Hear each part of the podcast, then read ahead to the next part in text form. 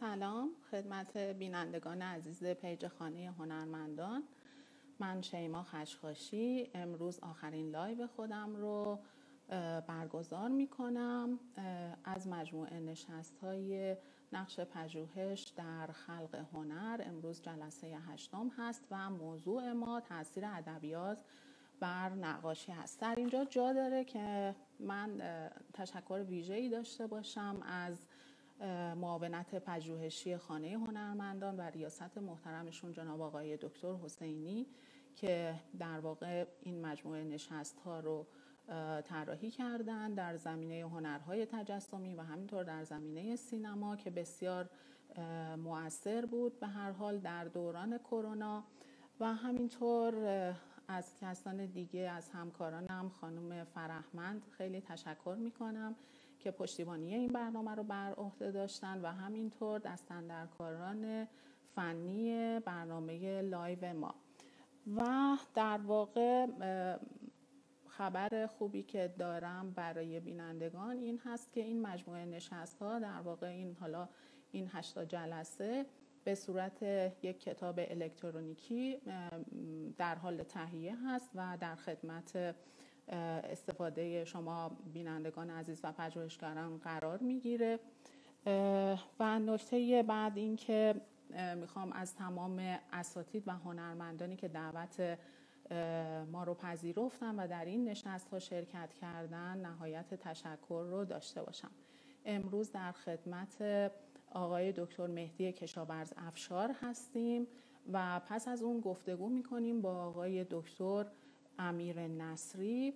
من آقای دکتر کشاورز افشار رو به live دعوت می‌کنم و شما می‌تونید سوالای خودتون رو توی box برای من بذارید که در پایان برنامه اگر فرصت شد بتونیم پاسخگو باشیم. سلام آقای دکتر کشاورز افشار. روز شما بخیر. سلام به همگی. روز شما بخیر باشه. خیلی خوشحالم که در خدمت شما و همه مخاطبان این برنامه خوب هستیم ممنونم از اینکه دعوت ما رو پذیرفتیم و امروز در خدمتون هستیم. خیلی متشکرم. از شما من هم تشکر می‌کنم که بنده رو دعوت کردید به این جلسه و خوشحالم که در خدمت شما هستم. خواهش می‌کنم. من در ابتدای برنامه یک معرفی از شما داشته باشم. اگرچه پژوهشگران با نام شما آشنا هستند آقای دکتر مهدی کشاورز افشار عضو هیئت علمی گروه پژوهش هنر از دانشگاه تربیت مدرس هستند و دارای مدرک پی در رشته پژوهش هنر هم می باشند و همینطور استاد مدعو دانشگاه های هنر تهران، دانشگاه از زهرا، دانشگاه زاهدان و علم و فرهنگ بودند. و همکنون دستیار سردبیر نشریه علمی پژوهشی نامه هنرهای تجسمی و کاربردی دانشگاه هنر تهران هستند. خب آقای دکتر اگر اجازه بفرمایید ما ابتدا یک بحث کلی و مقدماتی داشته باشیم و بعد به صورت اختصاصی به تاریخ هنر ایران بپردازیم بله در خدمت شما هستم خواهش می‌کنم. در ابتدا برای ما بفرمایید که رابطه نقاشی با ادبیات در تاریخ هنر در واقع به چه صورت بوده به صورت کلی؟ خب برای اینکه بحث ما در حوزه مطالعات هنر هم هست باید بگیم که مبحث رابطه نقاشی و ادبیات در حوزه مطالعات هنر یک بحث دیرین هست که در واقع تاریخش حتی به مباحث مطرح شده در متون یونان باستان هم می‌رسه. و این دوتا رابطه این دو بخش یعنی رابطه نقاشی و ادبیات یا رابطه تصویر و کلمه همواره مورد بحث بوده. اما اون چیزی که ظاهرا همیشه مورد نظر بوده سیطره ادبیات بر نقاشی بوده. یعنی این گونه نگاه می شده که ادبیات بر نقاشی تاثیر داره که عنوان بحث ما هم هست امروز. دلیل اینکه ادبیات رو بر نقاشی در واقع مؤثر می‌دونستن یا تاثیر ادبیات رو بر نقاشی بیشتر در نظر می گرفتن نه بالعکس میشه دو در دو عامل این رو جستجو کرد. عامل اولش این بودش که همیشه ادبیات در حوزه فکر و اندیشه دستبندی می‌شد و نقاشی در حوزه فعالیت های صنعتگری یا همون فعالیت های یدی و اونطور که داوینچی در رساله پاراگون میگه جزء هنرهای مکانیک همیشه دستبندی می‌شد. این ویژگی سبب شده بود که همواره ادبیات نسبت به نقاشی برتری داشته باشه. ما در طول تاریخ هنر غرب می‌بینیم که در تمامی مباحث ادبیات رو بر نقاشی برتری دادن. یکی از یه عامل دیگه هم که میشه بهش توجه کرد بحث حامیان هنر هستند که در مواردی که حامیان هنر کسانی بودند که در حوزه های مثل کلیسا قرار می گرفتن معمولا از نقاشی هایی بیشتر حمایت می که تحت تاثیر ادبیات باشه البته اینجا منظور ادبیات دینی هست بیشتر تا ادبیات در زبان مرسوم یا در کلام مرسوم. این دو, دو تا عامل یعنی بحث این که ادبیات همیشه حوزه فکر و اندیشه تلقی می‌شد و نقاشی همیشه حوزه کارهای یدی یا صنعتگری دستبندی می‌شد. در کنار تاثیر عامل بیرونی به نام حامیان هنر که دربارها هم جزو این حامیان, حامیان هنر هستند که همواره از نقاشی هایی حمایت می‌کردن که درش اون مفاهیمی که به دنبالش بودن که ما دستبندی می‌کنیم تو حوزه ادبیات تعلیمی به خصوص در حوزه کلیسا و بعد در حوزه دربار همین ادبیات تعلیمی وجود داره یا ادبیات روایتگر باعث می شدش که همیشه نقاش ادبیات بر نقاشی غلبه داشته باشه.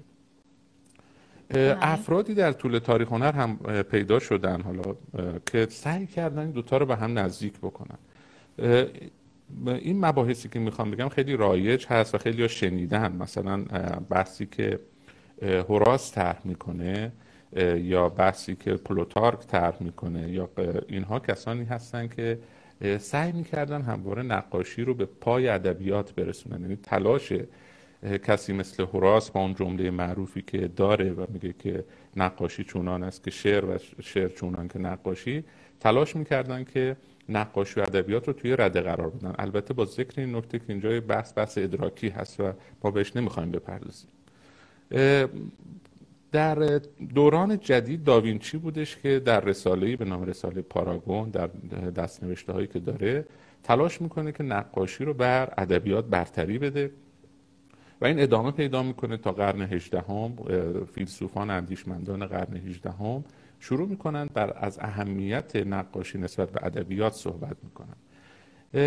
تا اینکه در قرن بیستم هستش که با شکلگیری مدرنیزم هنری کسی مثل گرینبرگ پیدا میشه و طرح می‌کنه که اساسا نقاشی یک حوزه کاملا مستقل و منفک از ادبیات هستش. نقاشی که اونجا بهش اشاره می‌کنه مانع هست. و میگه که مانع می‌تونه نقاشی رو از سیطر ادبیات خارج بکنه. گرینبرگ مقاله مشهوری داره با... که در اون از مفهوم خود انتقادی صحبت می‌کنه و میگه که مهمترین ویژگی مدرنیته خود انتقادی هست و در دوره مدرنیسم هنرها شروع کردن به این خود انتقادی از جمله نقاشی و نتیجه این قضیه این شدش که نقاشی تونست خودش رو از سیطر ادبیات رها بکنه. اما بله. اگه بخوایم این تاریخ رو بخوایم به این گونه بهش نگاه بکنیم بعد نهایتا بگیم که این دو هنر همواره با هم ارتباط داشتن البته بیشتر تاثیر ادبیات رو می‌شدید اما از تاثیر نقاشی بر ادبیات هم نباید قافل شد به خصوص در متنهایی مثل که بهش به اکفراسیس معروف هستند از هومر شروع می شود دانته داره و حتی در دوران جدید افرادی هستن که متنهایی دارن که درش از توصیف صحنه های تصویری در ادبیات استفاده کردن. یعنی این دوتا نقاش دوتا هنر همواره با همدیگه مرتبط بودن و بر همدیگه تاثیر گذاشتن. بله اتفاقا این نکته جالبی شما فرمودین تاثیر حالا نقاشی بر ادبیات یعنی نسبت عکسش رو اگر در پایان بحث فرصت بشه اگر موافق باشین یه خورده راجع به این مسئله هم صحبت بکنیم. آقای دکتر در ایران به چه صورت بوده؟ این رابطه تصویر و ادبیات در واقع در تاریخ هنر ایران چگونه آغاز شد و چطور ارزیابی میشه؟ ببینید در ایران هم این رابطه ادبیات و تصویر رو باید بیاریم در مفهوم روایت جستجو بکنیم و اینطور در نظر بگیریم که سنت های تصویر ایران همواره سنت های روایی بودن. یعنی شما به سنگنگاره های دوران باستان چه هنر ایلامی توجه بکنید چه هنر هخامنشی تا دوره ساسانی بهش توجه بکنید با سنت های تصویری روایتگر بیشتر روبرو هستیم. چیزی که ارسطو بچه شباهت نقاشی و ادبیات دونسته بود. ارسطو هم در بحثاش جایی اشاره می‌کنه که نقاشی و ادبیات در مبحث روایتگری با همدیگه شباهت دارن. ما می‌بینیم که سنت های تصویری ایران هم از این وجه روایتگری برخوردار هستند و بیشتر حجم تصاویری که در ایران تولید شدن جنبه روایتگری داشتن. از این جهت ما می‌تونیم بگیم که سنت های تصویری در ایران هم سنت های روایتگر هستند به طور کلی سه تا کارکرد رو میشه برای تصویر در ایران در نظر گرفت. که همون کارکرد روایی است که صحبت رو کردم که تعداد زیادی از تصاویری که در ایران به وجود اومدن کارکرد روایی داشتن. ما یک کارکرد تعلیمی برای تصاویر می‌تونیم قائل بشیم. خیلی از نگاهی که به تصویر وجود داره یک کارکرد تعلیمی رو نشون میده و همچنین یک کارکرد ادراکی که در فرهنگ بصری ایران ظاهرا از تصویر یک وجه ادراکی رو دنبال می‌کردن. یک امر شناختی به عنوان یک امر شناختی بهش توجه می‌کردن. از این جهت در ایران هم می‌تونیم بگیم که تصویر همواره از جهت روایتگری با ادبیات پیوند داشته. البته این ادبیات رو به معنای عامش میشه در نظر گرفت. از ادبیات سیاسی تا ادبیات حماسی و تغزلی که در دوران اسلامی باهاش روبرو هستیم. همه اینها رو ما می‌تونیم بخشی از ادبیاتی در نظر بگیریم که بر سنت های تصویر ایران همواره تاثیر داشتن. البته نمونه هایی هم هست که باید بیشتر بهش توجه بشه. مثلا مورد مانی در دوره ساسانی یک دوره هستش که تصویر درش اهمیت بیشتری پیدا می‌کنه. و اون نکته هست که باید به صورت جداگانه در این تاریخ مورد توجه قرار بگیره بله. آقای دکتر در سنت کتاب آرایی ایرانی ما در واقع حالا اون متن ادبی و خوشنویسی و نگارگری و اون در واقع جدول سازی هایی که داریم اینا در کنار هم قرار می‌گیرن. این رابطه بینامتنی که بین اینا برقرار میشه به چه صورت هستش؟ بله همونطور که به درستی اشاره کردین حالا ما می‌خواستیم بحثمون رو متمرکز کنیم رو نگارگری ایرانی به خصوص به عنوان یک فرمی از نقاشی و شکلی از تصویر که همیشه تحت تاثیر ادبیات قرار گرفته. در تعریف نگارگری ایرانی ما باید بگیم که این هنر کاملا در ادامه ادبیات داره به وجود میاد. اولین نمونه ای که ما از نگارگری ایرانی سراغ داریم یک اشاره هستش که مسعودی مورخ مسلمان قرن دوم هجری به یک کتابی اشاره می‌کنه که میگه من این کتاب رو در نزد یکی از بزرگزادگان استخر بزرگزادگان ایرانی که در شهر استخر قرار داشته دیدم. و در این کتاب توضیح میده که تصاویر پادشاهان ایران دوره ساسانی در کنار کارهایی که کرده بودند کشیده شده بود. این نمونه هست از نگارگری ایرانی که البته در دسترس ما نیست و فقط همین سند رو ما ازش می‌شناسیم. نشون میده که در دوره ساسانی هم ما در فرم کتاب آرایی با نقاشی روبرو بودیم. بنابراین نگارگری رو ما باید در نگاه اول این گونه تعریف کنیم که نوعی از نقاشی هست که در ارتباط مستقیم با متون تولید می شود یعنی نگارگری رو ما باید جدا بکنیم از سایر شکل های نقاشی ایرانی. ما نقاشی هایی داریم که روی سفالینه ها بودن روی دیواره ها قرار داشتن. در, در, در واقع مدیوم های یا رسانه های مختلف با نقاشی روبرو هستیم. اما نگارگری رو اگه ما بخوایم خاص بکنیم در این میان باید بگیم نگارگری نوعی از نقاشی هستش که در لابلای کتاب ها ما باهاش روبرو می‌شویم و در ارتباط مستقیم با متون. حالا این متون می‌تونن متون سیاسی باشن متون تاریخی باشن متون دینی باشن و متون ادبی باشن. یعنی انواع متون رو می‌تونیم در, در این زمینه جستجو بکنیم. حتی متون علمی که در دوره عباسی و در دوره سلجوقیان باش روبرو هستیم. از این جهت نگارگری نوعی از نقاشی هستش که در یک ارتباط کامل با ادبیات داره به وجود میاد.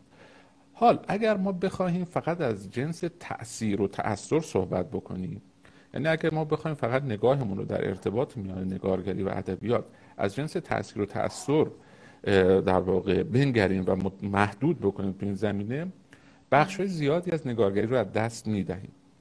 یعنی اینطور نیست که فقط نگارگری تحت تاثیر ادبیات قرار گرفته باشه. باید نوع نگاهمون رو تغییر بدهیم و همونطور که شما به درستی اشاره کردید باید از نوعی روابط بینامتنی میان نگارگری و ادبیات صحبت بکنیم. نگارگری ایرانی و ادبیات رابطه بینامتنی با هم دیگه برقرار می‌کنن در قالب یک اثر. اثری که ما در حوزه نگارگری باش روبرو هستیم یک هنری هستش که درش هم همونطور که شما به درستی اشاره کردید خوشنویسی وجود داره. هم متن درش وجود داره یعنی متن ادبی درش وجود داره و هم نگارگری. البته هنرهای دیگری مثل جدول کشی یا تشعیر هم در نمونه های ما در واقع پاشون به وسط کشیده میشه یا تذهیب یا انواع تزئینات دیگری که نقش مهمی ایفا می‌کنن در ایجاد این رابطه ای که میان تصویر و متن قرار شکل بگیره در در قالب یک کتابی که مثل شاهنامه یا خمسه یا حتی کتاب هایی که به عنوان متون سیاسی شناخته میشن. این نوع رابطه بینامتنی صرفا از جنس رابطه تاثیر و تأثری نیست. یعنی اینطور نیست که فقط ادبیات داره بر نگارگری تاثیر می‌گذاره. در اینجا ما از رابطه ای داریم صحبت می‌کنیم که معنا رو داره شکل میده و معنا در جای میان خوشنویسی نگارگری و متن داره به وجود میاد. به همین جهت هم هستش که با یک پدیده ما روبرو هستیم در تاریخ نگارگریمون که مثلا یک کتابی مثل شاهنامه یا خمسه بارها و بارها صفحه آرایی و تصویرسازی شده. بالغ مثلا در دوره شاه به صفوی بالغ بر 20 عدد خمسه فقط دوباره نگارگری می شود یعنی از نو تصویرسازی می شود در حالی که ما می‌دونیم که در کتابخانه هایی که کتابخانه شاهی دوره تیموری بوده و در دوره ایلخانی بوده این خمسه قبلا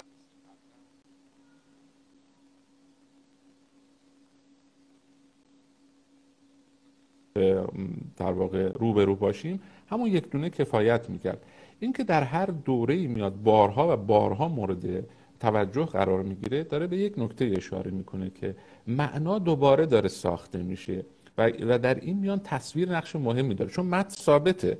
متن خمسه همون متنی که هستش که در نظامی در قرن پنجم سروده وقتی در دوره صفوی چندین بار داره نگارگری میشه چیزی که داره عوض میشه اینجا نگاره ها هستن که دارن تغییر می‌کنن مدام. این از یک بله. سیالیت معنا داره برای ما به ما نشون میده که معنا در اینجا داره سیال می‌شود. و ما باید دنبال این سیالیت باشیم و به خاطر این هم هست که من میگم که صرفا نباید تاثیر متن بر روی تصویر در این نوع نگاره ها صحبت بکنیم. از اون رابطه بینامتنی که داره شکل می‌گیره بین اینها و هر بار داره معنا رو تغییر میده باید با این نگاه به سراغ نگارگری ایرانی رفت و تصاویری که درش داره تولید میشه. درسته های دکتر؟ ما ابتدا در مکاتب مثلا اولیه نگارگری مثل مکتب بغداد در دوره عباسی ابتدا ما تصویرسازی کتاب های علمی رو داشتیم و بعد چه اتفاق تاریخی افتاد که این روی کرد عوض شد و به سمت تصویرسازی و در واقع کتاب آرایی های متون ادبی در واقع این روی کرد تغییر کرد. بله کاملا درسته. ما در واقع با در شروع نگارگری در مکتب بغداد با اون جنبش بزرگ ترجمه متون علمی که در بغداد وجود داره روبرو هستیم و نقاشی اتفاقا اینجا نکته جالبی هستش که به کمک در واقع کار علمی میاد. نگارگری هایی که در مکتب بغداد به وجود اومدن شاید اون حرفی که داوینچی در پاراگون می‌زنه که نقاشی با علم رابطه داره خیلی جالب اینجا قابل توجه هستش که نقاشی به کمک ادراک علمی و شناخت علمی میاد و کمک می‌کنه بله. که درک متون علمی راحت تر باشه این نکته هم این قبل از اینکه وارد اون سوال شما بشم در ادامه همین بحثی که می‌خوام اشاره, اشاره کردم الان بگم این بحث رو در جای دیگری همین اشاره شده در کتاب های دیگری هم به کارکرد شناختی نگارگری و نقاشی اشاره شده است بنابراین از این جهت باید ما بهش توجه بکنیم که نگارگری در هنر ایرانی صرفا یک جنبه تزئینی یا یک جنبه لذت جویانه صرف نداشته و بله. کارکردهای شناختیش از همون ابتدا در اون جریان کتب علمی قابل جستجوست ما باید بهش توجه بکنیم. اگر صرفا قرار بوده یک وجه لذت جویانه یا تزئینی باشه شاید اون جریان علمی که در کتاباره دوره بغداد بود هیچ وقت به وجود نمی آمد این بحثی که با اشاره شما من می‌خواستم بهش بپردازم. اما اینکه چطور شد که ما در نگارگری یک چرخشی رو می‌بینیم از متون علمی به سمت متون ادبی که حالا من اشاره خواهم کرد که این متون ادبی که ما داریم صحبت می‌کنیم در واقع متونی به شدت سیاسی هم هستن. یعنی وقتی که ما با شاهنامه روبرو هستیم یا با خمسه روبرو هستیم اینها صرفا یک متون ادبی یا تغزلی یا حماسی صرف نیستن بلکه اندیشه های سیاسی ایرانی و یا اون چیزی که ما بهش میگیم اندیشه سیاسی ایران شهری پایه و مایه شکل دهنده این متون هستن. اینکه چطور شد این اتفاق میفته می‌تونیم بگیم با تغییر قدرت با تغییر ساختار قدرت در دوره سلجوقیان. همونطور که می‌دونید وقتی که سلجوقی ها به قدرت می‌رسند در طی چند سال خلیفه بغداد در واقع از قدرتش به تدریج کاسته میشه تا اینکه نهایتا هیچ قدرت سیاسی و حتی نظامی براش باقی نمیمونه و فقط قدرت دینی در اختیار خلیفه بغداد است و عملا سلاطین سلجوقی و وزیران ایرانی تبار اونها هستند که حکومت رو بر عهده دارن در مرزهای شرقی خلافت اسلامی. که خب قول مشهوری هم هست همه ما می‌دونیم که وقتی ایلخانان در واقع به ایران می‌رسن مغولان به ایران می‌رسن در اون جریان فتح بغداد آخرین خلیفه عباسی هم کشته می شود یا نمدمال می شود و نهایتا خلافت عباسی به پایان می رسد با نمدمال شدن آخرین خلیفه پایتخت از بغداد به مرزهای ایران دوباره برمیگرده. اولین در واقع پایتخت ایرانی تبریز هست همونطور که می‌دونید و حکومت ایلخانان در قرن هفتم باعث شکلگیری دربارهای ایرانی می شود وجود وزرای ایرانی در این دربارها آینها و رسوم و سنن پادشاهی ایرانی رو دوباره زنده می‌کنه. یادمون نره که قبل از این خاج نظام الملک توسی در دوره سلجوقی کتاب سیاست نامش رو نوشته و شیوه حکومت ایرانی رو دوباره احیا کرده.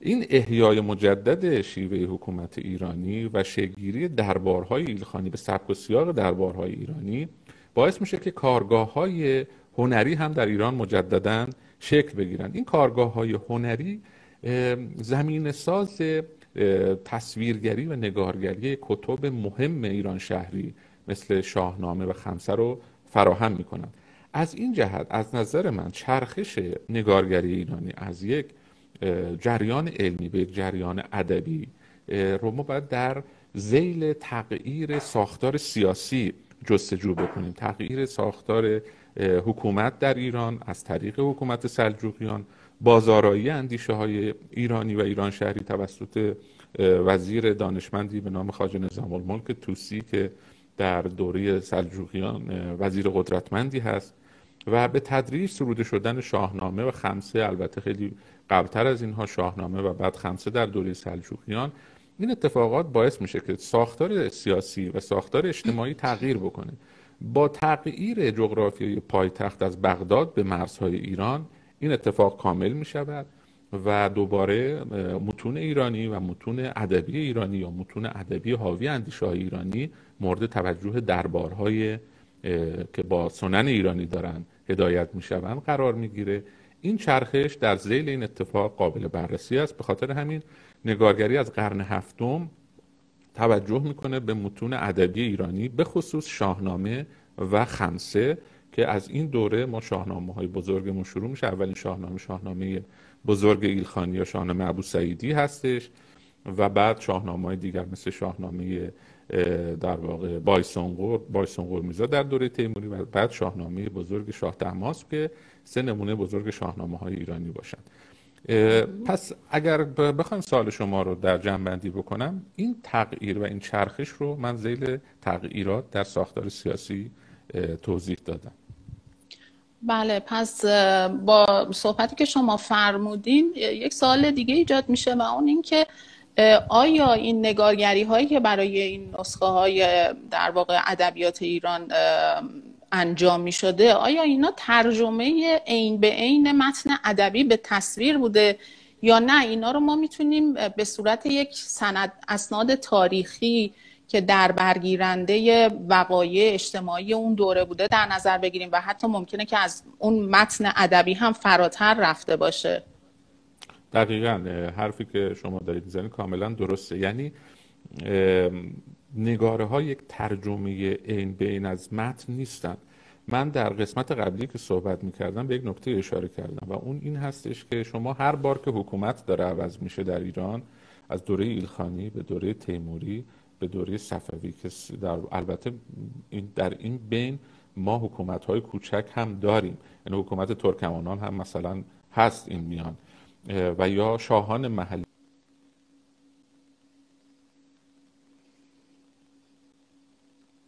سه تا حکومت بزرگ رو در نظر بگیریم. از دوره ایلخانی به دوره تیموری و بعد به دوره صفوی رو در نظر بگیریم. هر بار داره کتاب های مهمی مثل شاهنامه و خمسه دوباره نگارگری می شود اگر قرار بود تصویر صرفا ترجمه دقیق متن باشه به اعتقاد من این نگارگری دوباره این نگارگری چند باره بیمعنا می شد دیگه. چرا ما باید یک تصویری که یک بار در حد بسیار عالی نگارگری شده مثلا در شاهنامه بزرگ ایلخانی چرا در دوره تیموری باید دوباره چون می‌دونید اینها هزینه های گذافی هم برای دربار به دنبال داشت.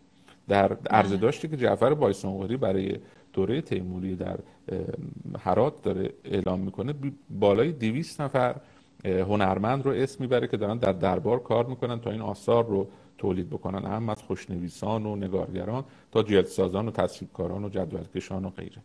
خب چرا باید یک همچین هزینه های گذافی و همچین وقت زیادی گذاشته بشه تا دوباره مثلا یک شاهنامه نگارگری بشه؟ بنابراین ما باید به این نتیجه برسیم از همین در واقع ویژگی که نگارگری رو صرفا نباید ترجمه دقیق متن در نظر بگیریم. چه در جزئیات چه در درون مایه شما در جزئیات می‌بینید که هر دوره یک نکته مهمی که اتفاق میفته اینه که صحنه هایی که انتخاب میشه برای نگارگری شدن هم تغییر می‌کنن. بله. نکته دوم اینه که فرم هایی که داره به کار میره هم تغییر می‌کنن. لباس ها مانند لباس دوران میشون یعنی در اگر در دوره صفوی داره نگارگری میشه از دستارهای مثلا صفوی یا کلاه قزلباش داره استفاده می‌شود. که البته این نکته ای هستش که باید بهش توجه کرد. همیشه از نگارگری به عنوان هنر خیالین و مثالین صحبت می شود در حالی که وجوه واقع گرایانه نگارگری رو نباید ازش به راحتی گذشت. همین که داره شرایط پوشش دوران رو نشون میده. حالا در نمونه های دیگه من می‌تونم اشاره بکنم. واقع گرایی نگارگری از این حد هم بالاتر هستش.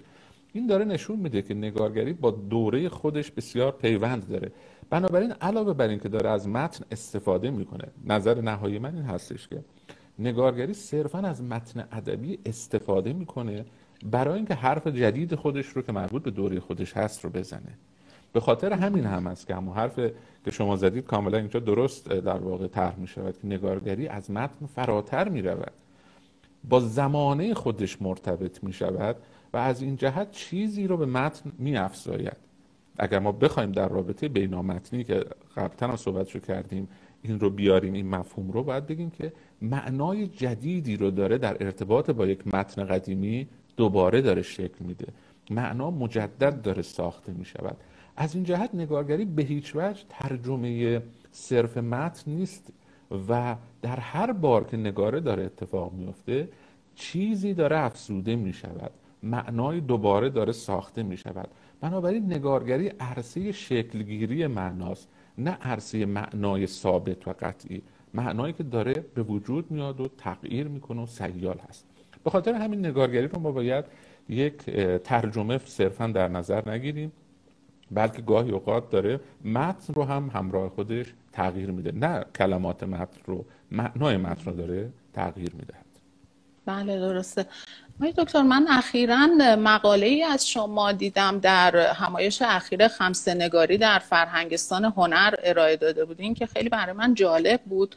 عنوان مقاله هستش اندیشه سیاسی ایران شهری در نگارگری ایرانی با مطالعه موردی نگاره بهرام گور و شبانی که سگش را به دار آویخته.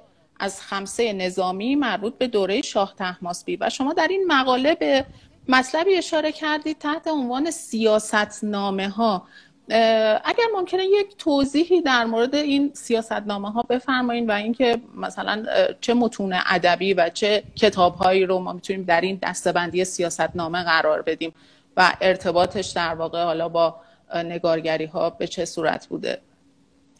بسیار خوب. ببینید ما در حوزه اندیشه سیاسی متخصصان و دانشمندان این حوزه میان در مورد شکلگیری اندیشه سیاسی در دوره اسلامی نظری دارن و تقسیم بندی می‌کنن فرم های اندیشه سیاسی که در دوره اسلامی در ایران به وجود میاد. از جمله آقای دکتر سید جواد طباطبایی در واقع کسانی مثل لمتون و افراد دیگری هستند که راجع به این موضوع صحبت کردن. در تقسیم بندی اندیشه سیاسی در دوره اسلامی بحث شریعت نامه نویسی در ابتدا مطرح می شود که مرتبط است با حکومت خلیفگان در به خصوص در دوره عباسی. شاخه دیگر اندیشه سیاسی که در ایران وجود داره مرتبط با فلسفه سیاسی که عموما با حوزه اندیشه یونان باستان هم مرتبط می شود. اما یک شاخه جدیتری از اندیشه سیاسی در ایران وجود داره در این دوره به خصوص از قرن دوم هجری به بعد ما به تدریج شاهد شکلگیری این اندیشه سیاسی در ایران میشیم که ازش با عنوان عمومی جریان سیاست نامه نویسی یا اندیشه سیاسی ایران شهری یاد می شود که شاید بارسترین نمونه این متنهای سیاست نامه ای که مبتنی هست بر اندیشه ایران شهری کتاب بسیار مهم خاج نظام الملک توسی که تحت همین عنوان سیاستنامه ما میشناسیمش در دوره سلجوقی نوشته شده. و این کتاب هستش که زمین ساز شکلگیری و و بهتره بگیم عینیت یافتن اندیشه ایران شهری در عرصه حکومت می شود پیش از خاج نظام الملک تلاش هایی در بازآرایی اندیشه های ایران باستان شکل گرفته. کسی مثل فردوسی بارسترین نمونه است که در شاهنامه تلاش می‌کنه اندیشه های ایران دوره باستان رو به دوره اسلامی بیاره به خصوص در قالب شکل سیاسیش و اندیشه سیاسیش اما کتاب نظام الملک از این جهت اهمیت داره که در عرصه حکومت عینی وارد میشه و باعث میشه که حکومت سلاطین سلجوقی رو بهش یک شکل و شمایل ایرانی بدهد از این دوره بله. هستش که اندیشه ایرانی که به محاق رفته بود. حالا اون چیزی که آقای جناب استاد زرینکوب در اون کتاب معروف دو قرن سکوت میگن. شاید دو قرن ما سکوت رو داریم اما بعد از اون ما می‌بینیم دوباره داره رشد می‌کنه. باعث می‌شود که این کتاب و اندیشه های خاج نظام الملک در شگیری حکومت سلجوقیان و سلاطین سلاطین سلجوقی باعث میشه اندیشه ایران شهری دوباره به یک جریان عمده در جامعه ایرانی تبدیل بشه. این جریان عمده صرفا در متنهای سیاسی مثل سیاستنامه خاج نظام الملک بروز نداره. هرچند همون سیاستنامه رو اگه شما مطالعه بکنید می‌بینید درش فرم ادبی وجود داره. فرهنگ رجایی اشاره می‌کنیم که میگه که اساسا شیوه بیان اندیشه های سیاسی در ایران یک شیوهی که بهش میگه شیوه حکمت و حکایت. یعنی از طریق حکمت ها حکایت های سیاسی رو بیان کردن. چون در فرم سیاسی ایرانی شاه مهمترین عامل بوده است و نمی‌شد به این شاه به صورت مستقیم اندیشه رو منتقل کرد. بنابراین باید در قالب حکمت ها این رو منتقل می‌کردن. حتی کتاب نظام الملک هم درش حکمت ها رو ما می‌بینیم. یعنی در قالب داستان ها و روایات اندیشه های سیاسی طرح می شود داشتم این رو می‌گفتم که فرم اندیشه سیاسی صرفا در متون سیاست نامه مثل خاج نظام کتاب خاج نظام الملک بروز پیدا نمی‌کنه. بلکه در کتاب های مهمی مثل شاهنامه و خمسه هم ما می‌بینیم که این اندیشه غالب هست. به عبارت بله.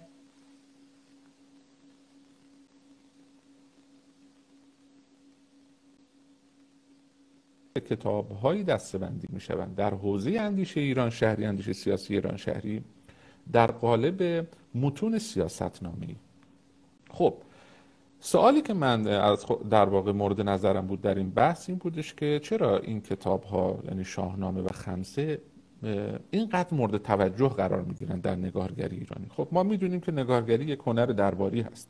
توسط شاهان در واقع حمایت داره میشه توسط دربار داره حمایت میشه. اساسا بدون حامیان درباری نگارگری به وجود نمی اومد چرا در همچین فضایی باید از کتاب های مثل شاهنامه و خمسه حمایت بشه از این بله. جهت از این منظر که مورد توجه قرار دادم به ویژگی ایران شهری این متون توجه کردم. در این مقاله به طور خاص که شما اشاره فرمودید نگاره ای از خمسه, خمسه شاه تماس که در دوره شاه تماس کار شده که بهرام گور رو در داستان معروفی که در داست در هفت پیکر وجود داره که وقتی که کشور دچار آشوب شده و از سوی دشمن خارجی تهدید می شود بهرام گور به دشت و صحرا در واقع سر می‌گذارد. اونجا یک شبانی رو می‌بینید که سگش رو به دار آویخته. این نگاره برای من خیلی عجیب بود. از این جهت که یک صحنه کاملا وحشتناک رو داره ترسیم می‌کنه. یه سگی که به دار آویخته شده اساسا چیز جالبی نیست که ما یک شاهی بخواد ببینه در حالی که خود شاه بهرام گور هم در اون گوشه نشسته چهارزانو جلوی یک شبان پیری و داره ازش درس می‌گیره. برای من سوال بود از این جهت و وقتی که این متن رو بررسی کردم متوجه شدم که مضمون مهم وزیر و وزیر خیانتکار که از مضامین بسیار مهم در اندیشه ایران شهری است در این داستان خمسه دستمایه اصلی هستش که اتفاقا در دوره شاه تحماس مورد توجه قرار گرفته و نگارگران اون دوره حداقل من دو نگاره پیدا کردم که در ده سال اول حکومت شاه, شاه تحماس این موضوع و این مضمون رو کار کرده بودن. از این جهت و با توجه به یک ساختار کلی که در ایران برای تصویر یک وجه تعلیمی قائل هستند جالبه که من اشعار زیادی و متنای ادبی زیادی پیدا کردم که درش اشاره میشه که برای اینکه شما عبرت بگیرید به تصاویر نگاه بکنید. یعنی با, دقیقا با همین مضمون که میگه که برید به تصاویر که شاهان گذشته از خودشون به جای گذاشتن نگاه بکنید و عبرت بگیرید. این ویژگی عبرت آموزی و ویژگی تعلیمی که در حوزه تصویر وجود داشت یعنی در فرهنگ بستری ایران اعتقاد بر این بود که نگاه کردن به تصویر نوعی تعلیم و نوعی عبرت آموزی دارد باعث شدش که من به این موضوع توجه کنم و از نظر من اینی که خمسه و شاهنامه مورد توجه نگارگران قرار می‌گیره صرفا با اون فرضیه رایجی که شاهان می‌خوان قدرت خودشون رو اعمال بکنن یا شاهان می‌خوان خودشون رو در آینه شاهی خودشون ببینن صرفا همخوان نیست.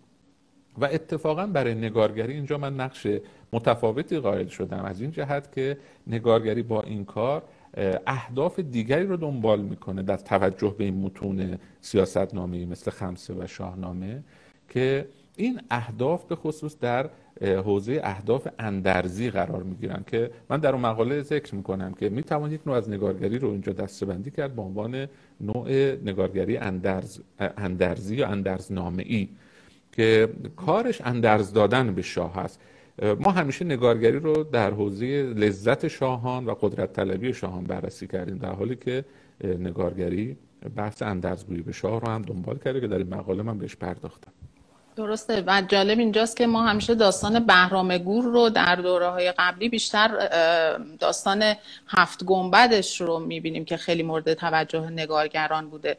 ولی اینکه حالا در دوره شاه تحماس بیشتر این نگاره حالا به دار آویخته شدن سگ مورد توجه قرار گرفته دقیقا نشون میده که نگارگری اینجا چقدر تحت تاثیر سیاست های دوره شاه تحماس بوده و این مسئله رو اثبات می‌کنه. و کما اینکه نکته قابل توجه این هستش که خمسه نظامی فکر می‌کنم حدودا پنج بار در این دوره تصویرسازی میشه.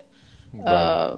و این خودش باز به این رویکردهای مختلف حالا شاهان و نگارگران می‌تونه اشاره داشته باشه. شما در واقع یک نوع نگارگری دیگر رو هم نام بردید به اسم نگارگری تاریخی مستند. بله. در اینجا چطور موضوع ادبی و تاریخی با هم ادغام میشن؟ درسته. این در همون مقاله من ذکر می‌کنم البته این بحث رو که در بحثایی که در قسمت قبلی گفتم اشاره بهش کردم. گفتم که هر بار که ما نگارگری رو داریم انجام میدیم در تاریخمون یعنی وقتی در دوره صفوی میاد خمسه دوباره نگارگری میشه چیزهایی بهش اضافه می‌شود. نگارگری در بند متن باقی نمیمونه. نگارگری در سیطره متن باقی نمیمونه. اگر ما به نگاره ها مجددا نگاه بیاندازیم اشارات تاریخی فراوانی میشه درش پیدا کرد. که مربوط می شود به همون دوره تاریخی که نگاره داره درش نگارگری می شود. صحنه که داره درش دوباره نگارگری می شود. من متاسفم که همیشه نگارگری ما فقط از یک زاویه های تنگ بررسی شده. حالا یا فقط بحث های تاریخ نگاری بوده یا فرم شناسی بوده یا معمولا نظریه عالم مثال غلبه داره در تفسیر نگارگری ایرانی. این بله. نگاره بهرام گوری که شما اشاره کردید من وقتی که متون دوره صفوی رو بررسی کردم به یک نکته جالبی برخورد کردم اونجا و اون این بودش که در ده سال اول حکومت شاه تحماس به صفوی می‌دونیم شاه تحماس در حدود 9 تا 11 سالگی بر تخت نشسته بعد از در واقع مرگ شاه اسماعیل. دو این دوره بسیار جوان هست. یک پادشاه نوجوان اصلا باید بگیم که حکومت رو در دست گرفته. این ویژگی باعث می شود که قیم هایی بیان بر این شاه سیطره پیدا بکنند خب، که این قیم ها از مادر شاه تحماس شروع میشه تا عمرای قزلباش این عمرای قزلباش هر بار میان منصب وکالت ما در دوره صفوی به جای منصب وزیر شاه اسماعیل یک منصب جدیدی رو می‌سازه در واقع شکل میده به نام وکیل که تا کریم خان زند هم ادامه پیدا می‌کنه. کریم خان خودش رو وکیل پادشاه در واقع پادشاه صفوی می‌دونه و هیچ خودش رو شاه در نظر نمی‌گیره. اما وکیل تقریبا تمام امور مملکت رو در دست داره در دوره شاه اسماعیل به خصوص پس از شکست چالدران این اتفاق میافته. در ده سال اول حکومت شاه تحماس عمرهای قزلباش هر کدوم تلاش می‌کنن که بیان این منصب رو بگیرن. و نکته جالبی هستش که در این ده سال سه یا چهار وزیر با جرم مشابه خیانت کشته می‌شوند. یعنی مدام در واقع بهشون اتهام خیانت بسته میشه و کشته میشن که این در واقع اون زمین چینی یا دستیس چینی عمرای دیگر است که برای وزیر فعلی شروع می‌کنن دستیس چینی کردن تا اون رو از قدرت خلش بکنن. به خاطر همین میان با یک اتهام مشابهی که زده می شود در این چند دوره نهایتا به حسین خان شاملو اگر اشتباه نکنم می‌رسه که بحث خیانت تا اونجا بالا میره که گفته می شود که قصد داشته شاه دماس رو مسموم بکنه و اون رو بکشه با همکاری با عثمانی ها یعنی با اون در واقع پادشاهان عثمانی که در نبرد هستن با صفویان. این نکته جالب توجهی هستش که چرا در این ده سال اینقدر مسئله وزارت در سپهر سیاسی ایران در دوره صفوی مهم شده منطبق شدن این وضعیت آشفته در دربار صفوی با نگارگری شدن دو در واقع صحنه مهم بهرام گور و شبانی که سگش رو به دار آویخته این رو به من در واقع نشون داد در این مقاله با تحقیق تاریخی نشون میدم که به نظر می‌رسه که نگارگر آمدانه این صحنه رو برای نگارگری انتخاب کرده.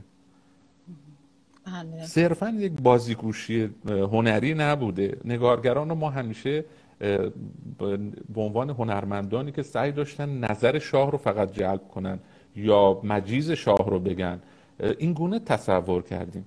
اما جالبه به نظر من نگارگرانی که این صحنه رو انتخاب کردن برای کشیدن به دنبال نقد شاه بودن. اوضاع زمانه اوضاع دربار رو داشتن می‌دیدن. می‌خواستن از این طریق به شاه پیامی برسونن. چون ما مهمترین شیوه اندرز به شاه که از دوره ساسانیان وجود داشته این بوده که بیان از طریق یک شعری مثل, مثل اون داستانی که اسب خسرو پرویز وقتی که میمیره میسپرن به موسیقی دانانی مثل بارباد و نکیسا که برن بهش بگن که اسبت کشته شده. این شیوه کار بوده که از طریق فرم هنری ما شاه رو نقد بکنیم. در همین خمسه که ما داریم صحبت می‌کنیم از این نمونه ها فراوانه. در شاهنامه نمونه هاش فراوانه. از این جنس کارها که از طریق فرم هنری شاه رو نقد بکنیم. چون به هیچ طریق دیگری نمی‌شد شاه رو نقد کرد. نمی‌شد مستقیم بهش گفت.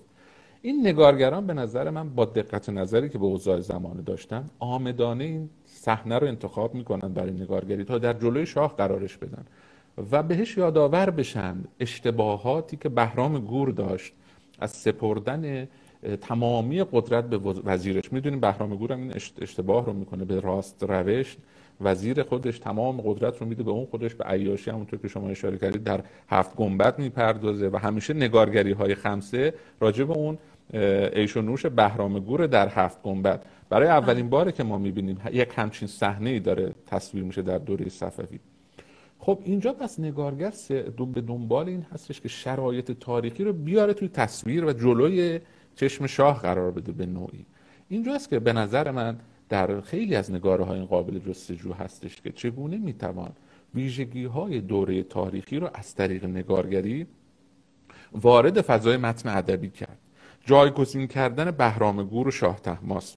البته این بارها اتفاق میفته در نمونه های مختلف که شاه زمان با شاه ادبی منطبق می‌شوند این این کارها زیاد هست. این شیوه های کاریه که در نگارگری وجود داره زیاد از فرصت نیست دونه دونه بهش اشاره بکنم. ولی در این مورد خاص نگارگر شرایط تاریخی و ویژگی ها و وضعیت تاریخی رو وارد نگارگری می‌کنه. از این جهت هستش که متن رو هم داره همزمان تغییر میده.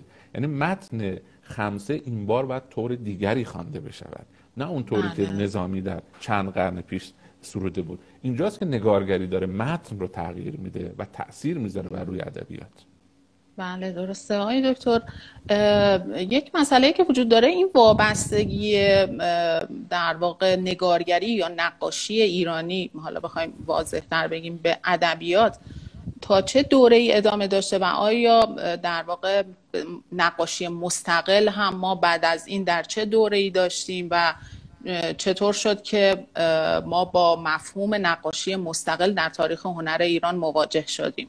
که دیگه وابسته به ادبیات نباشه. درسته. ببینید ما تا مکتب اصفهان در دوره صفوی نگارگری و متن ادبی با همدیگه پیوسته دارن میان. البته میگم با اون دیدگاهی که دارم میگم صرفا تاثیر متن ادبی بر نگارگری نیست. یک رابطه معناسازی در یک رابطه بینامتنی. با هم گام به گام دارن جلو میان. در مکتب اصفهان هستش که نگارگری راه جدایی رو از ادبیات شروع می‌کنه دنبال کردن. که حالا دلیل داره به نظر من. من, من دوباره دلیل این اتفاق رو در یک اتفاق اجتماعی دنبال می‌کنم. ما در مکتب اصفهان می‌بینیم که نگارگری ایران از فرم کتاب آرایی خارج میشه. در ابتدای بحث من توضیح دادم که نگارگری رو نوعی نقاشی باید در نظر بگیریم که در ارتباط مستقیم با متن به وجود میاد. در لابلای کتاب ها باید جستجو بشود. در مکتب اصفهان نگاره ها از لای کتاب ها بیرون میان به عبارتی. جدا میشون از متن کتاب بله. و اصطلاحی که براشون داریم اینه که میشن به رقعه تبدیل میشون رقعه نگاری به وجود میاد. تک رقعه هایی که فیگورهایی از افراد ثروتمند رو داره نشون میده. این رو از کجا ما داریم میگیم؟ از نوع پوشش این افراد. از ابزارالاتی که در اختیار دارن. مثلا یه کوزه آبی سفید چینی بسیار گران قیمت دستشه در حالی که در, در, در حال استراحت یا در حال تفریح هست نقاشی شده. این نشون میده این شخص از طبقات بالای جامعه هست. بنابراین نگارگری اگر بخوایم بگیم از کی از متن ادبی جدا میشه از مکتب اصفهان است دلیلش رو من از یک نگاه جامعه شناختی تغییر حامی می‌دونم دوباره. حامیان هنر از شکل درباری در واقع خارج شدند بیرون رفتند. دربار دیگر از نگارگری حمایت نمی‌کنه به نوعی. به جاش طبقه جدید متوسطی که در اصفهان به نوعی داره شکل می‌گیره. البته این طبقه جدید متوسط رو باید با تساهل و تسامح گفت. منظورمون طبقه متوسطی که امروز داریم میگیم نیست. کسانی که ثروتمند شدن با از طریق بازرگانی به خصوص اینها حالا پولی در اختیار دارن که می‌تونن در حد یک رقعه نگار، نگارگری رو انجام بدن. حالا نمی‌تونن شاهنامه نگارگری کنن ولی می‌تونن یک تصویر داشته باشن. اما تصمیمی که می‌گیرن اینه که میگن وقتی من یک دونه تصویر می‌خوام داشته باشم چرا باید داستانی از شاهنامه یا خمسه باشه که خیلی از اوقات به نظر من سواد خواندن اونها رو هم نداشتن. بنابراین تصمیم می‌گیرن تصویری از خود داشته باشن. این نگاره ها و این رقعه ها تصویری از خود هست که حالا در اروپا هم مشابه این جریان شما از تغییر نقاشی از دوره باروک به روکوکو می‌تونید ببینید. دقیقا از باروک به روکوکو وقتی که حامیان عوض میشون حامی کلیسایی کنار میره و بازرگانان حامی هنر میشون نقاشی از نقاشی های کتاب مقدسی به صحنه های زندگی روزمره تبدیل میشه به ناگهان در یک فاصله 100 ساله از باروک به روکوکو. همین اتفاق از مکاتب پیشین نگارگری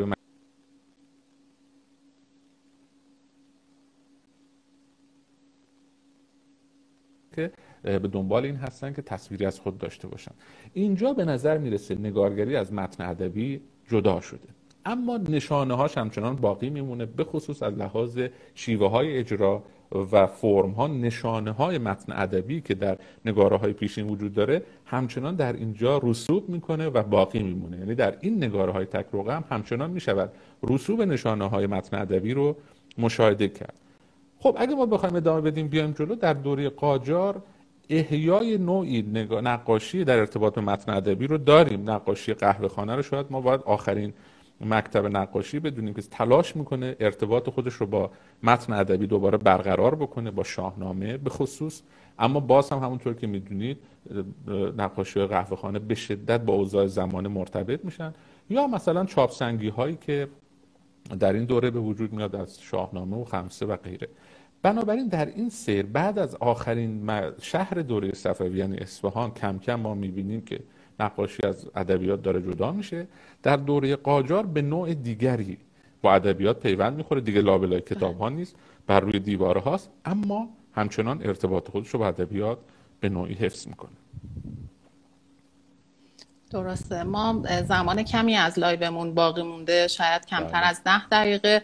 اون مبحثی که ابتدای بحث اشاره کردین که تاثیر برعکس یعنی حالا تاثیر نقاشی بر ادبیات چه بوده؟ آقای دکتر این رو اگر میشه خیلی کوتاه بفرمایید ببینید نقاشی بر ادبیات همواره تاثیر داشته. حالا در غرب که گفتیم شاید مثلا اون شما اگه که چکامه هجدهم داستان ایلیاد هومر رو بخونید می‌بینید که هومر چقدر جالب تصویر سپر آشیل رو داره توصیف میده توصیف می‌کنه که این رو در این این نوع این فرم نوشتار رو بهش اکفراسیس می‌گفتن. یعنی توصیف دقیق صحنه های تصویری. و در دانته در کمدی الهی در دوزخش به خصوص این کار رو داره انجام میده. حتی بیاین تا دوره مدرن می‌بینیم که افراد ادیبان و نویسندگان دارن از این شیوه استفاده می‌کنن.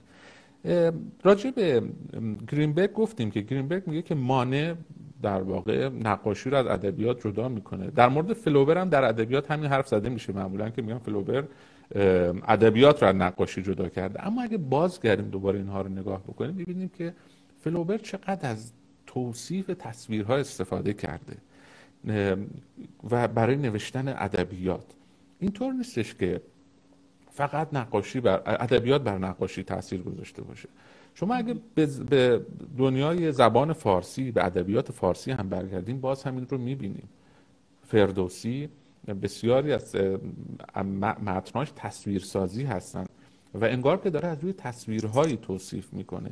حتی اشاراتی هم فرصت نیستش که اشارات ادبی زیادی هم وجود داره راجع به این موضوع که چگونه شعر تحت تاثیر تصویر داره قرار می‌گیره. بله. اگه دو تا نمونه جالب زمان حاضر رو من می‌خواستم مثال بزنم در ارتباط با نگارگری و ادبیاتی که کتاب اورهان پاموک هست. حتما همه خوندیم. نام گل سرخ. شاید این رو خونده باشین. در واقع اورهان پاموک نویسنده معروف ترک جایزه فکر می‌کنم که ادبیات اگه اشتباه نکنم جایزه مهم میرم برد الان تو خاطرم نیست متاسفانه. این کتاب نام گل سرخ رو اگه بخونیم تاثیر نگارگری رو بر ادبیات می‌بینیم. یا یک پیشنهاد دیگری برای خواندن من دارم. در دیوان سومنات ابوتراب خسروی یک داستان کوتاهی راجع به نگارگری وجود داره. یعنی در دوره معاصر می‌بینیم که چگونه نگارگری ها در شکل دادن به فرم های ادبی هم ورود کردن. صرفا در این دنیا در دوره معاصر نیست. همواره نقاشی و ادبیات برهم کنش داشتن. من اگه بخوام در پایان بحثم به این موضوع بپردازم باید بگم که ما نمی‌تونیم از تاثیر یک جانبه ادبیات بر نقاشی صحبت بکنیم. و همیشه نقاشی رو در ادامه ادبیات دستبندی بکنیم. شما می‌دونید در قرن 18 هم هر کسی اومد سلسله مراتبی تقسیم بندی کرد هنرها رو ادبیات رو گذاشت بالا نقاشی رو گذاشت. پایین. برای بله. نقاشی این این وجه همیشه به نظر من یک نقطه این نوع نگاه نقطه منفی بوده. نقاشی بر ادبیات مسلما تاثیر گذاشته. چنان که امروزه نقاشی بر سینما هم تاثیر می‌گذارد. این رابطه همواره رابطه دو سویه بوده. در نقطه اتصال اینها هستش که یک رابطه متنی رابطه بینامتنی شکل می‌گیره و همواره معنا از, راب... از این نقطه اتصال به وجود میاد. اون سنت فرانسوی که همیشه دنبال تاثیرگذاری بود رو اگر ما کنار بگذاریم و نگاهمون رو بر حوزه مقایسه برسونیم به برابر کردن اینها و استقل دادن جنبه مستقل متنی به اینها البته در چارچوب مفاهیم بینامتنی یا حتی مفاهیم گفتمانی می‌تونیم نگاهمون رو به این دو هنر تغییر بدهیم و صرفا از تاثیر یکی بر دیگری صحبت نکنیم.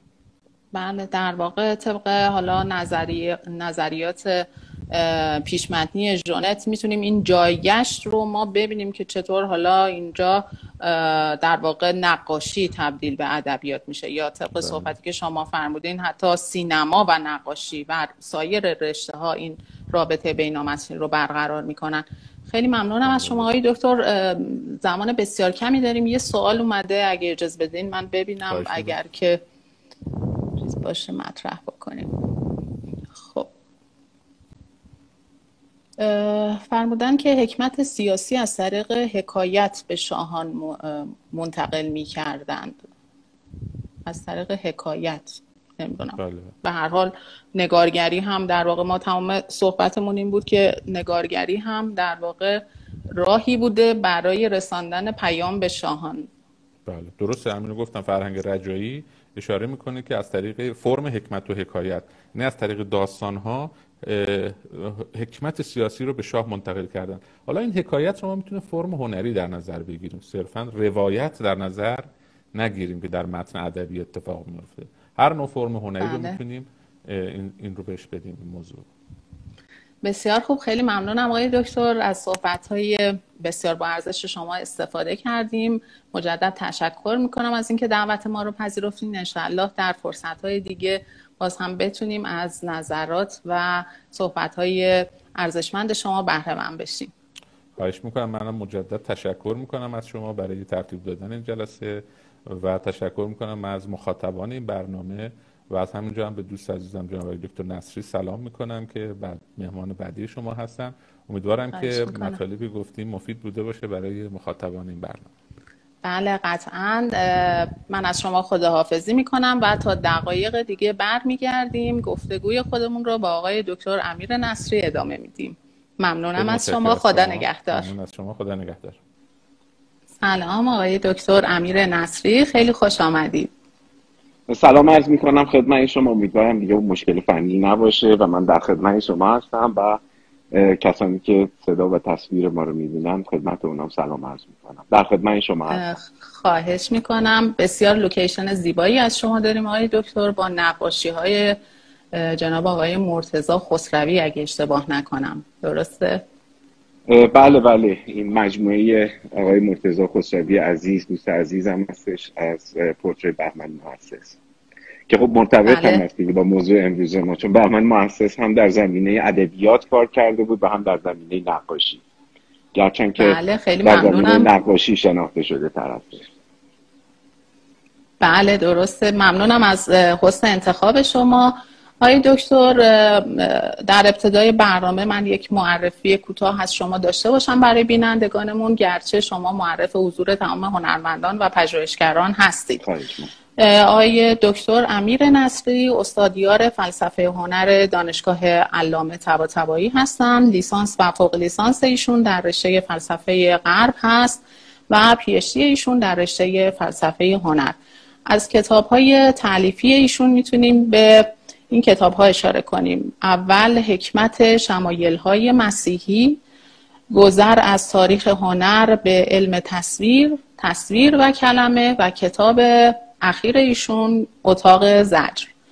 و همینطور کتاب های ترجمه ایشون بازنمایی و صدق کتاب نقد هنر کتاب مبانی هنر اسلامی تیتوس بورکهارت و مبانی هنر مسیحی هست. آقای دکتر ما در live قبلی با دکتر کشاورز افشار در مورد تاثیر ادبیات بر نقاشی در تاریخ هنر ایران صحبت کردیم. اگر موافق باشین بحث رو با شما در مورد این تاثیر و این رابطه بینامتنی در غرب آغاز بکنیم. به خصوص در دوره خاص رونسانس که در واقع مد نظر ما هست. بنابراین ابتدا با یک بحث کلی آغاز می‌کنیم و اینکه چگونه و با چه رویکردهایی می‌تونیم رابطه متن ادبی و تصویر نقاشی مربوط به اون رو تحلیل بکنیم. خب خیلی ممنون. سوال خوبیه به عنوان شروع. ببینید نکته ای که وجود داره اینه که ما وقتی راجع به ادبیات و نقاشی داریم صحبت می‌کنیم به صورت کلیتر باید این رو مد نظر قرار بدیم و نسبت میان تصویر و کلمه رو بسنجیم.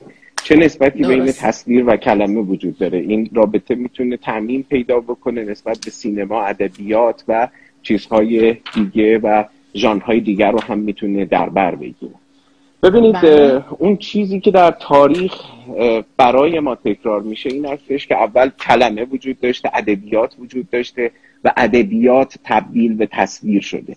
این یک تاریخ غلط هستش. به تعبیر جان برجر یه نکته ای داره. میگه در آغاز ما با تصویر آشنا شدیم در مقام یک کودک. و بعدا کلام و ادبیات رو مد نظر قرار دادیم. چون که وقتی که کودکی متولد میشه در آغاز سخن نمیگه با کلامی آشنا نیست و در آغاز جهان رو می‌بینه. بخش زیادی از حافظه ما بخش زیادی از تجارب ما تجارب تصویری هستند و ما این تجارب تصویری رو میایم و در قالب ادبیات در قالب کلام خلاصه می‌کنیم و در قالب کلام بهش می‌پردازیم. خب پس اگر این نکته رو مد نظر داشته باشیم اون وقت اینطوری نیستش که ما بگیم که یک ادبیاتی وجود داره و بعد ادبیات قراره در قالب تصویر قرار بگیره. چون ما بین تصویر و کلمه ما بین نقاشی و ادبیات علا رغم این که اینها می‌تونن اشتراکات بسیار بسیار زیادی با هم داشته باشن این نکته رو باید در نظر داشته باشیم که اینا دو تا منطق جدا از هم هستن. منطقی که ما در کلام باش روبرو میشیم منطقی که در ادبیات باش روبرو میشیم با منطق موجود در تصاویر فرق می‌کنه. ما وقتی که یک تابلو نقاشی رو می‌بینیم یک تابلو نقاشی رو یک دفعه کلیت یک تابلو رو می‌تونیم در نظر داشته باشیم. اما وقتی می‌خوایم یک متن رو بخونیم متن رو باید از یک نقطه الف شروع بکنیم به نقطه ب جیم دال و همینطور بتونیم بخش بخش اون متن رو بخونیم و بعد یک برداشت کلی داشته باشیم. یا همه آنچه که در تصویر ما می‌تونیم ببینیم این رو نمی‌تونیم وارد کلام بکنیم. یه مثالی من برای شما می‌زنم از یونان باستان و مثالی هستش که و اصطلاحی هستش که به دنبال این مثال میاد. توفراستوس یک رساله ای داره تحت عنوان اکفراسیس و اکفراسیس به معنای این هستش که ما بیایم در متون ادبی بخوایم تصاویر رو توصیف بکنیم. ما وقتی می‌خوایم در قالب کلمه و در قالب کلام یا در قالب ادبیات یک تصویر رو توصیف بکنیم ما نمی‌تونیم اون کلیتی از اون تصویر رو داشته باشیم. ما فقط با بخش هایی از تصویر رو هستیم. بخش هایی از تصویر رو نادیده می انگاریم مثلا اختزای رسانه به نام کلام چون این هستش و بخش هایی رو برجسته می‌کنیم. مثال قرن بیستمی اکفراسیس رو اگه بخوام براتون بزنم که اینجا در این عصر جمعه یادی هم کرده باشیم از مارسل پروست رمان در جستجوی زمان از دست رفته مارسل پروست هستش. ببینید این رمان پر از نقاشی هایی هستش و پر از تصاویری هستش که فروست اونها رو توصیف کرده. یعنی در قالب کلام و از دید خودش به اونها اومده پرداخته. مثلا منظره دل در مجلد اسیر که نقاشی ورمیر هستش اونجا می‌بینیم که در کلام پروست اومده و پروست یک نگاه خاصی نسبت به این نقاشی داشته. پس اگر بخوایم از این زاویه نگاه بکنیم می‌تونیم بگیم که ادبیات یک رسانه است. آنچه که با کلمه سر و کار داره یک رسانه است و آنچه که در تصویر میاد مثل نقاشی یک رسانه متفاوت هستش و باید این رسانه متفاوت رو بهش توجه داشته باشیم. اینها عین به عین نمی‌تونن محتوای همدیگر رو منتقل بکنن. اینها می‌تونن هر کدوم رو اصل در نظر بگیریم بخشی از محتوای اون یکی رو منتقل بکنن و در یک زمینه جدید اون رو مد نظر قرار بدن و در یک زمینه جدید اون رو بسنجن و بهش توجه داشته باشن. خب این مسئله معطوف میشه به گرایش های مختلفی که در نظریه هنر در تاریخ هنر به این مسئله پرداختن و روی های مختلفی رو ما داریم که اگر مثلا یک متنی متن به عنوان یک متن ادبی رو داشته باشیم این متن ادبی چگونه می‌تونه در تصاویر از جمله در نقاشی ها مورد بازنمایی قرار بگیره و منعکس بشه؟ خب به طور طبیعی روش هایی برای این مسئله پدید اومد. اون روی کردی که به عنوان روی کرد شاخص در این زمینه ما میشناسیمش گرچند روی کرد کلاسیکه و من روی این واژه کلاسیک تاکید دارم داخل گیومه قرارش بدیم شاید در ادامه بحث بهش پرداختم. اون روی کرده کلاسیک روی کرده آیکونوگرافی یعنی شمایل نگاری و شمایل شناسی هستش. در این روی کرد میگن که وقتی که ما با آثار هنری روبرو شدیم آثار هنری بخشی از آثار هنری بازنمایی متون هستن. این می‌تونه یک متن ادبی باشه می‌تونه یک آموزه دینی باشه یعنی الزاما یک متن فاخر ادبی باشه بازنمایی یک داستان بومی یا یک داستان محلی باشه و همینطور بازنمایی یک استوره باشه. این روش از این منظر به رابطه تصویر و کلمه می‌پردازه و رابطه تصویر و کلمه رو از این منظر می‌خواد مورد موشکافی قرار بده. این ادعایی هستش که سرآغازش به دوره رونسانس برمیگرده. چون وقتی که شما با نقاشی رونسانسی مواجه میشید و وقتی متون نظری رونسانسی رو مطالعه می‌کنید ببینید که آلبرتی که اون رساله در باب نقاشی رو نوشته آلبرتی یک جمله بسیار بسیار درخشان در این زمینه داره و میگه که شاهکار نقاشی ایستوریاست. و این ایستوریا رو ما نمی‌تونیم ترجمهش بکنیم اما ایستوریا به معنای اون روایت هم هست. روایتی از اون متنی که ما اومدیم و می‌خوایم بر اساس اون نقاشی بکنیم. خب طبیعتا در نقاشی رونسانسی مسئله وجود داره در بسیاری از مواقع و در بسیاری مواقع ما در مقام مورخ هنر نمی‌تونیم حتی کشف بکنیم که این روایت ادبیش چیه چون ممکنه از بین رفته باشه چون ممکنه ما نسبت بهش آگاهی نداشته باشیم. اما در اونجا یک رابطه میان ادبیات و نقاشی برقرار هستش که سنت شمایل نگاری نیمه نخست صده بیستم اومد و اون رو به صورت سیستماتیک و به صورت نظاممند مطرح کرد و تلاش کرد در این راستا که بیاد این رابطه رو به گونه دیگه ای غیر از این که ما فقط نمادها رو بهش اشاره بکنیم یا نشانه ها رو بهش اشاره بکنیم بپردازه بله درسته. یکی از افرادی که در واقع به مسئله شمایل نگاری که فرمودین اشاره کرده و در واقع نظریات جدیدی ارائه داده پانوفسکی هست. و می‌خواستم یک اشاره مختصر بکنین نسبت به رویکرد پانوفسکی به بحث شمایل نگاری و تفاوت اون با شمایل شناسی. و اینکه ببینیم اینها فقط ترجمه صرف یک متن مکتوب هستند این رو ارتباط ادبیات و نقاشی یا می‌تونه ابعاد دیگری از اون رو هم در بر بگیره. خب من سوال شما رو می‌تونم به دو بخش تقسیم بکنم. در آغاز به بخش نخستش یعنی نظریه اروین پانوبسکی اشاره ای داشته باشم. ببینید پانوبسکی یک روش سیستماتیک رو مطرح کرد که در اون روش خودش هم شمایل نگاری رو مطرح کرد و هم شمایل شناسی. یعنی بین آیکونوگرافی و آیکونولوژی یه خط فارغی گذاشت و بین اینها به نوعی یک حد و مرزی گذاشت. اما روش آیکونوگرافی و روش آیکونولوژی که توسط پانوفسکی اومد و به عنوان یک رویکرد سیستماتیک که بعدا بهش میگن که پانوفسکی کانت تاریخ هنر بود. یعنی همونطور که در نظام کانتی با یک سیستم روبرو هستیم در نظام پانوفسکی که خب هموطن کانت هم بود آلمانی هم بود این مسئله رو می‌تونیم ملاحظه بکنیم و می‌تونیم ببینیم. ببینید روی کرد پانوفسکی امروز حالا خوب شد این سوال رو مطرح کردید روی کرد پانوفسکی امروز روی کردی هستش که هیچ مورخ هنر بروزی ازش استفاده نمی‌کنه روی کرد پانوفسکی بله. روی کردی هستش که برای نیمه نخست صده بیستم بودش.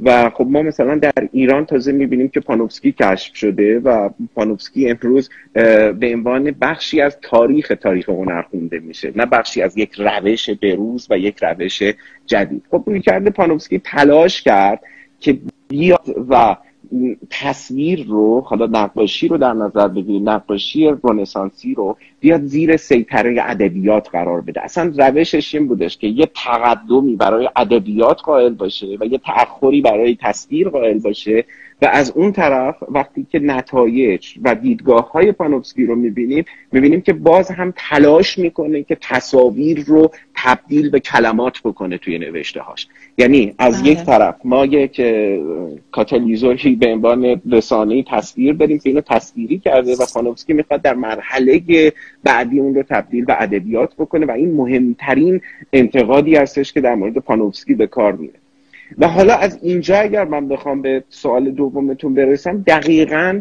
همین انتقاد به اروین پانوفسکی وارده و به این خاطر در خصوص پانوفسکی گفته میشه که پانوفسکی تصاویر رو تقلیل داد. پانوفسکی تصاویر رو تقلیل ادبیات در صورتی که تصاویر تقلیل ناپذیر به ادبیات هستند. شما اگر بخواید نقاشی از جورجونه رو ببینید و این رو در قال کلام توصیف بکنید شما اگر صدها سال به این نقاشی بنویسید یا مثلا نقاشی از جوانی بلینی مثلا ببینید و بخواید راجع به صدها صفحه بنویسید باز هم نمی‌تونید این تصویر رو توصیف بکنید. چون شما اومدید از یک رسانه ای دارید استفاده می‌کنید که اون رسانه اصلا این امکان و این قابلیت رو بتونه نقاشی رو منعکس بکنه. اما این قابلیت رو داره که بتونه بخشهایی از این رو منتقل بکنه بخشهایی از این رو برجسته بکنه. بنابراین برخلاف اون تصور که ما می توانیم تصاویر رو در روی کرده پانوفسکی یعنی اون روی کرده کلاسیک باز دوباره تاکید می‌کنم با اون روی کرده کلاسیک پانوفسکی بیایید و به کلمه تبدیل بکنید این ترجمه پذیری ناممکنه. مباحثی که در قرن بیستم در خصوص فلسفه زبان مطرح میشه در خصوص فلسفه تصویر دقیقا این روی کرده پانوفسکی رو کنار می‌زنن و میگن همچین چیزی امکان پذیر نیست. کاری که پانوفسکی انجام داد تحت تاثیر استادش آبی واربورگ بود و آبی واربورگ صاحب مکتب واربورگ و حلقه واربورگ و خب متاسفانه در زمان جنگ دوم جهانی که پانوفسکی تبعید شد و در تبعید بود آثار واربورگ خونده نشد و پانوفسکی مدعی بودش که آثار واربورگ رو منتقل کرده در صورتی که آثار واربورگ رو پانوفسکی مصادره به مطلوب کرده بود. یعنی اومده بود از آن خودش کرده بود و نظریش بر پایه اون بخشهایی از دیدگاه واربورگ که می‌خواست بیان گذاشته بود. به این خاطر همه به صورت کلیشه‌ای میگن که در کتاب های تاریخ هنر تا چند پیش و نظریه هنر پانوفسکی شاگرد واربورگ بود. کتاب هایی که در محیط انگلیسی زبان نوشته میشه البته. و تئوری های واربورگ تئوری های ابتدایی بودن و بعد پانوفسکی اومد اونا رو گسترش داد. در صورتی که چنین نیست. واربورگ اتفاقا تئوریش از تئوری پانوفسکی تئوری خیلی مدرنتر و بروزتری بودش. اما متاسفانه چون نوشته هاش منتشر نشده بود به زبان انگلیسی این اطلاع نسبت بهش وجود نداشت. واربورگ اومد و گفتش که ما وقتی می‌خوایم با تصاویر رو به بشیم شمایل شناسی ما شمایل شناسی شمایل نگاری شمایل شناسی ما باید بر اساس من منطق خود تصاویر باشه و ما بر پایه تصاویر و منان تصاویر به اونها بپردازیم. به این خاطر در سالهای آخر زندگیش واربورگ که الان می‌تونید سرچ بکنید در این نه تا لوح ساخت واربورگ و در هر کدوم از لوحها تصاویر مختلف رو در کنار هم قرار داد تا بین این تصاویر یک ارتباطی برقرار و بتونی یک نسبت و یک ربطی رو میان این تصاویر. که واربورگ انجام داد این بودش که اتفاقا گفتش که تصاویر وابسته به کلام نیستن. تصاویر قابل تقلیل به ادبیات نیستن و تصاویر رو ما می‌تونیم به نحو کاملا مستقلی در خصوصشون صحبت بکنیم و به نحو مستقل در خصوصشون بحث بکنیم. از این نظر واربورگ اومد مثلا تصویر فرانسیس آسیزی رو در یکی از اون لوها قرار داد که داره با پرندگان سخن میگه و زبان حیوانات و زبان پرندگان رو میدونارش اومد تصویر موسولینی رو قرار داد با اون سگ بسیار زشتی که موسولینی در کنار خودش قرار داده بود.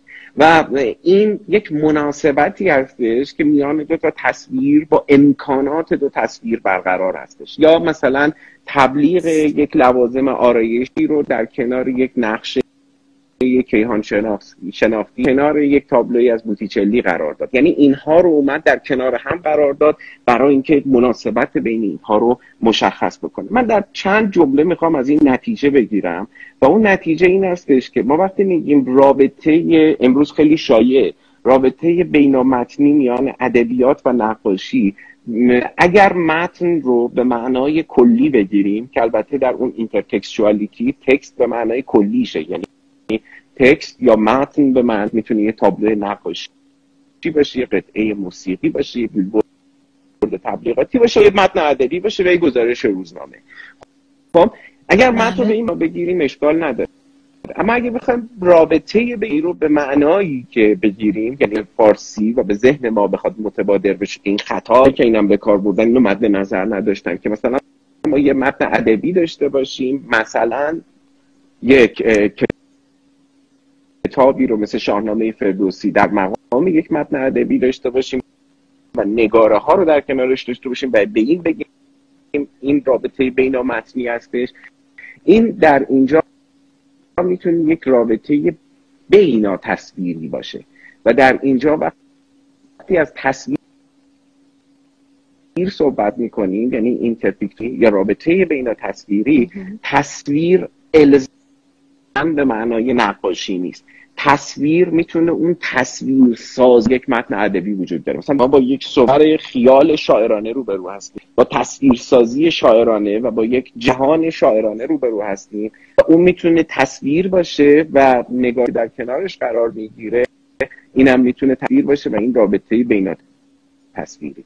یعنی می‌خوام اینجا یه تذکری رو که مطرح بکنم اینه که ما در اینجا وقتی میگیم رابطه بینامتنی این رابطه بینامتنی رو باید نسبت به اون واژه تکست و واژه متن دقیق باشیم و رابطه بینامتنی رو در نسبت یک رابطه هم بسنجیم و از منظر یک رابطه بینا تصویری بهش نگاه کنیم. به این خاطر در مطالعات اخیر هنر یعنی مطالعات که در دهه اخیر داره مطرح بیش از این که بحث بینامتن مطرح باشه تصویر در ادبیات وجود داره و ارتباط اون تصویر و اون قوه با یک متنی مثل مثلا نقاشی. و از مثال حالا مارسل پروست که مثال جزئی بود. من می‌تونم از دست می‌تونم حتی از ادبیات خودمون مثال بیارم و نمونه های متعددی رو در این زمینه ذکر بکنم که چون فرصت نیست ازش می‌گذارم بله درسته. شما به روی کردهای شمایل نگارانه و شمایل شناسانه پانوفسکی اشاره کردین. این اصلا از کجا ریشه گرفت و در حال حاضر در آرای چه کسانی این مسئله بررسی میشه؟ ببینید نظریه پانوفسکی در حال حاضر در آرای کسی بررسی نمیشه همونطور که اشاره شد. آرای پانوفسکی به عنوان یه آرای کلاسیکه نسل مورخان هنری که بعد از پانوفسکی و ادگار ویند که بله. هم خیلی مهم هستش و در اینش توجه نمیشه. بعد از آرای اونها نقد این آرا مطرح شد. نقد این آرا این مسئله مطرح شد که خطاهای نظریه پان... خب سلام مجدد آقای دکتر. سلام. البته تو اینترنت من قطع نشد. یعنی تو من کار میکردش منتها نمی‌دونم که چه اتفاقی افتاد. من صدای شما رو نداشتم. بله. من داشتم پرداختم یعنی یادم مونده بحث خبری رو بعد از پانوفسکی و ادوارد ادگار وینت ما شاهد این هستیم که به شدت این روی کرد مورد نقد قرار می‌گیره و در خصوصش نقد های کاملا جدی رو داریم. بله. نسل بعدی که اومدن پانوفسکی رو نقد کردن و نشون دادن که پانوفسکی دوچار یک سوء تفسیر شده از استادش آبیوار بود. بله. اما کسان دیگری که به این روی کرد می‌پردازن من در کتاب تصویر و کلمه به سه نفر از این افراد پرداختم. یکیشون هانس بلتینگ هستش که خب الان هم فعال تاریخ هنر آلمانی هستش.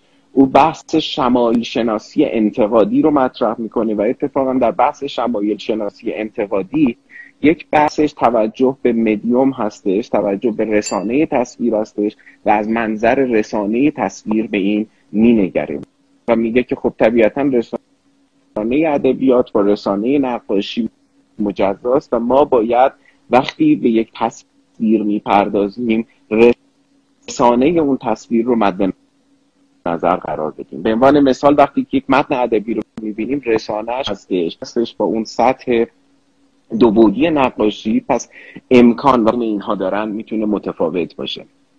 بله. بعد از هانس بلتینگ می‌تونیم آرای میکبال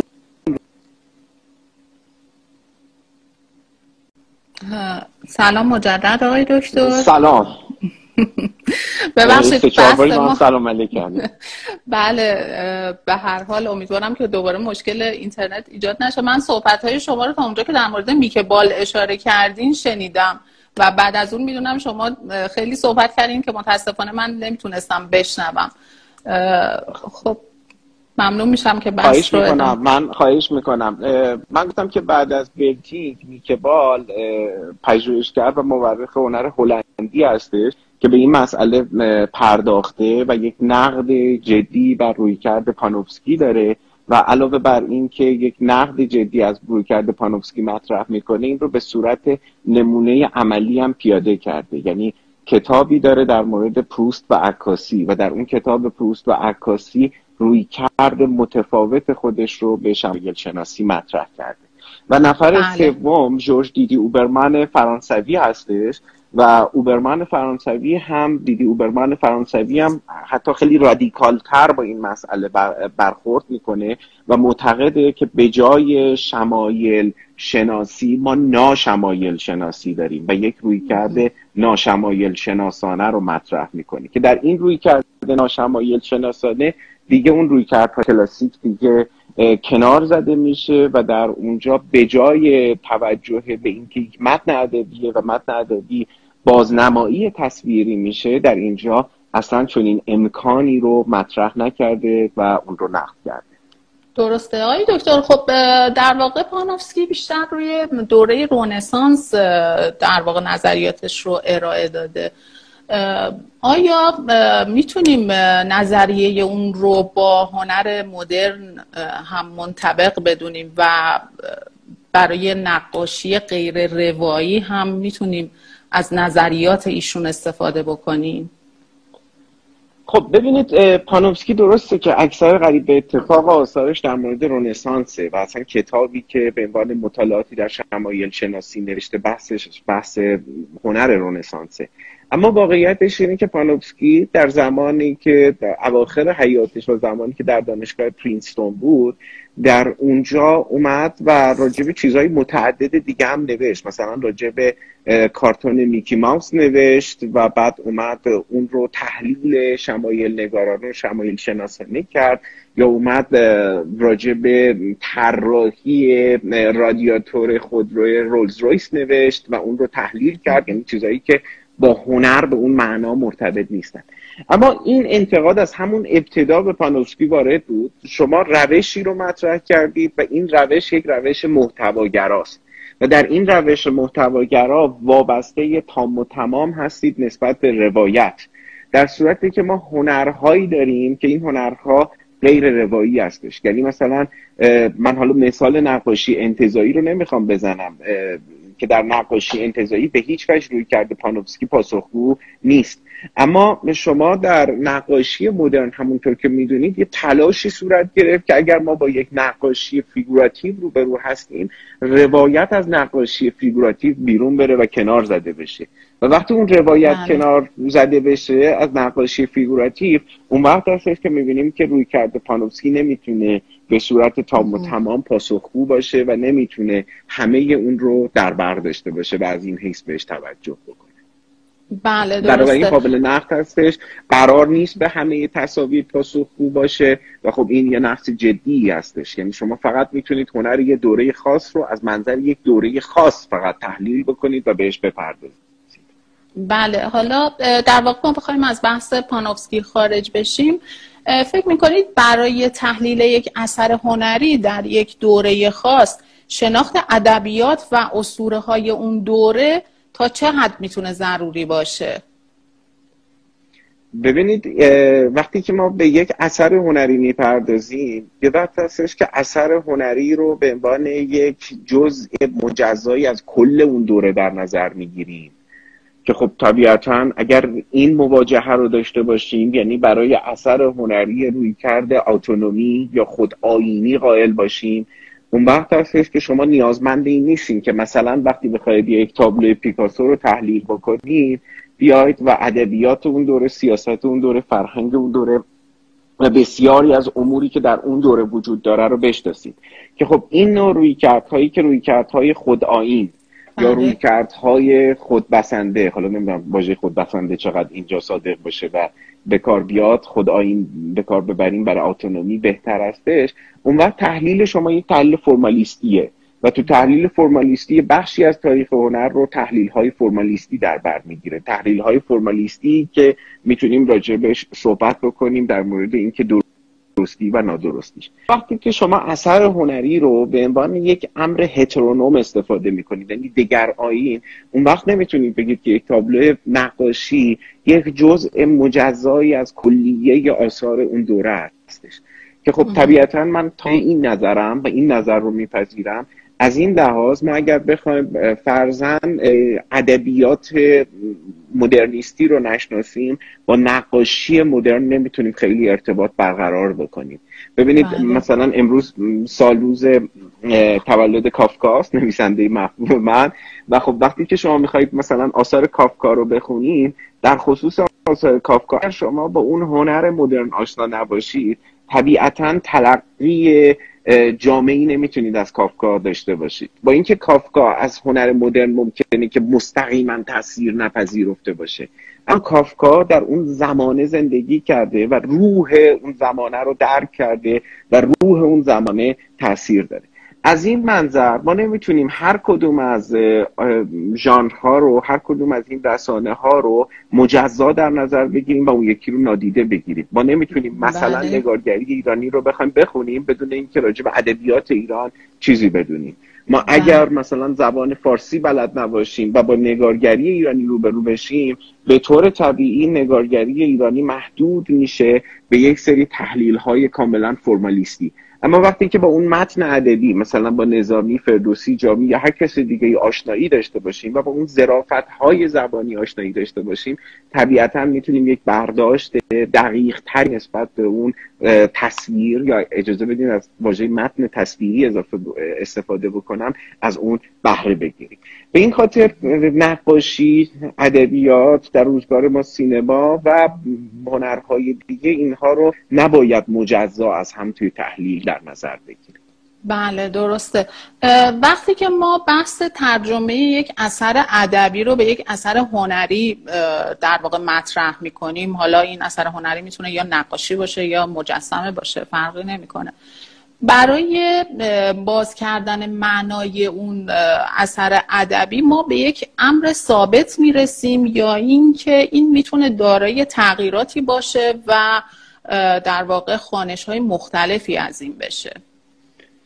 ببینید اساس بحث اینه که ما اصلا نمی‌تونیم ترجمه بکنیم. یعنی اینکه ما اصلا قادر نیستیم که یک متن ادبی رو ترجمه بکنیم. اینجا بحث امکان ناپذیری ترجمه مطرح میشه. یعنی ما وقتی که می‌خوایم یک متن رو به یک متن دیگه برگردونیم و از این منظر بخوایم بهش توجه بکنیم ممکنه یه متن مکتوب رو به یه متن مکتوب دیگه در مورد ترجمه مشکل داریم. یعنی جفتشون از یک رسانه دارم استفاده می‌کنن و از کلام. حالا چگونه ممکنه که ما یک متن رو به یک تصویر برگردونیم؟ اینجا بحث بله. ترجمه مطرح نیست. اینجا بحث توصیف مطرحه. همونطور که در آغاز بحث اشاره به اون اصطلاح یونانی کردم اکفراسیس یعنی یک توصیف از بیرون.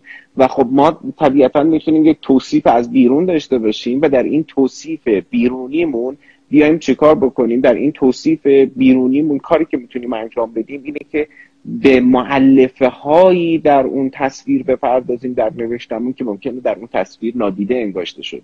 همونطور وقتی که ما در یک متن ادبی به یک تابلو اشاره می‌کنیم در اون تابلو هم معلفه های مد نظر قرار میده و معلفه ها متفاوتن مثال که اگه بخوام بزنم در این زمینه مثلا مثال پروست رو باز میشه زد و اون منظره شهر دل که بله. پروست در اونجا به یک لکه زرد روی دیوار توجه می‌کنه در صورتی که با وقتی که با اون اثر روبرو میشیم ممکنه که خیلی اون لکه زرد روی دیوار برای ما جلب توجه نکنه یعنی پروست بخشی یک detail اثر رو بیرون می‌کشه و به یک detail اثر از یک منظری می‌پردازه و یک امکان تفسیری رو مطرح می‌کنه که ما اون امکان تفسیری رو در ممکنه تصاویر نداشته باشیم یا اون ابزار لازم رو برای اشاره به اون در خدمت ما در اختیار ما نباشه. خب اگر از این منظر بخوایم تحلیل بکنیم مثال های زیادی هستش. مثلا رمان زبالت نویسنده آلمانی که به نام حلقه های ساتورن یا حلقه های زهر در بخش یک این کتاب که من اتفاقا دیشب داشتم میخوندمش به تابلوی درس تشریح دکتر تولپر رمبراند اشاره کرده بود. و دقیقا در اون وجوهی از اون اثر بر ما آشکار میشه که اون وجوه ممکنه که در تصویری برای ما نباشه همینطور نشکوس یعنی مثلا شما وقتی که تصویرسازی یک داستان رو دارید می‌بینید مثلا در نقاشی یا اشاره و ارجاع به یک روایت رو دارید می‌بینید این ارجاع به اون روایت کاملا متفاوت میشه. مثلا روایتی از عهد عتیق ماجرای قربانی کردن اسحاق. وقتی که ما این ماجرای قربانی کردن اسحاق سنت اسلامی اسماعیل رو داریم می‌بینیم. وقتی این رو در کار کاراواجو باش مواجه میشیم می‌بینیم که در کار کاراواجو به نکاتی توجه شده که اون در اون متن عتیق نیست. در اون متن بله. ما اون رو نمی‌بینیم. یعنی ما همیشه با یک افزوده هایی سر و کار داریم. ما همیشه تو هر کدوم چه در نقاشی؟ و اونها یک قوه ای که در اون متن قبلی بود اون قوه رو به یک فعلیتی در آوردن که در رسانه قبلی این فعلیت بخشی به نوعی ناممکن بود و این فعلیت بخشی رو نمی‌تونستیم بهش توجه بکنیم. بله بسیار نکته جالبی رو فرمودین خواهش می‌کنم. در پایان بحثمون اگر لطف بفرمایید به تفاوت بینامتنیت و شمایل نگاری هم برای بینندگان ما اشاره بکنین فکر می‌کنم که بحث رو می‌تونیم به شیوه مناسبی به اتمام برسونیم. خواهش می‌کنم. ببینید من گفتم که اگر در مورد بینامتنیت که توضیح دادم دیگه. بینامتنیت داخل پرانتز بینا تصویری بودن. یعنی بینامتن و بینا تصویر و این نسبت.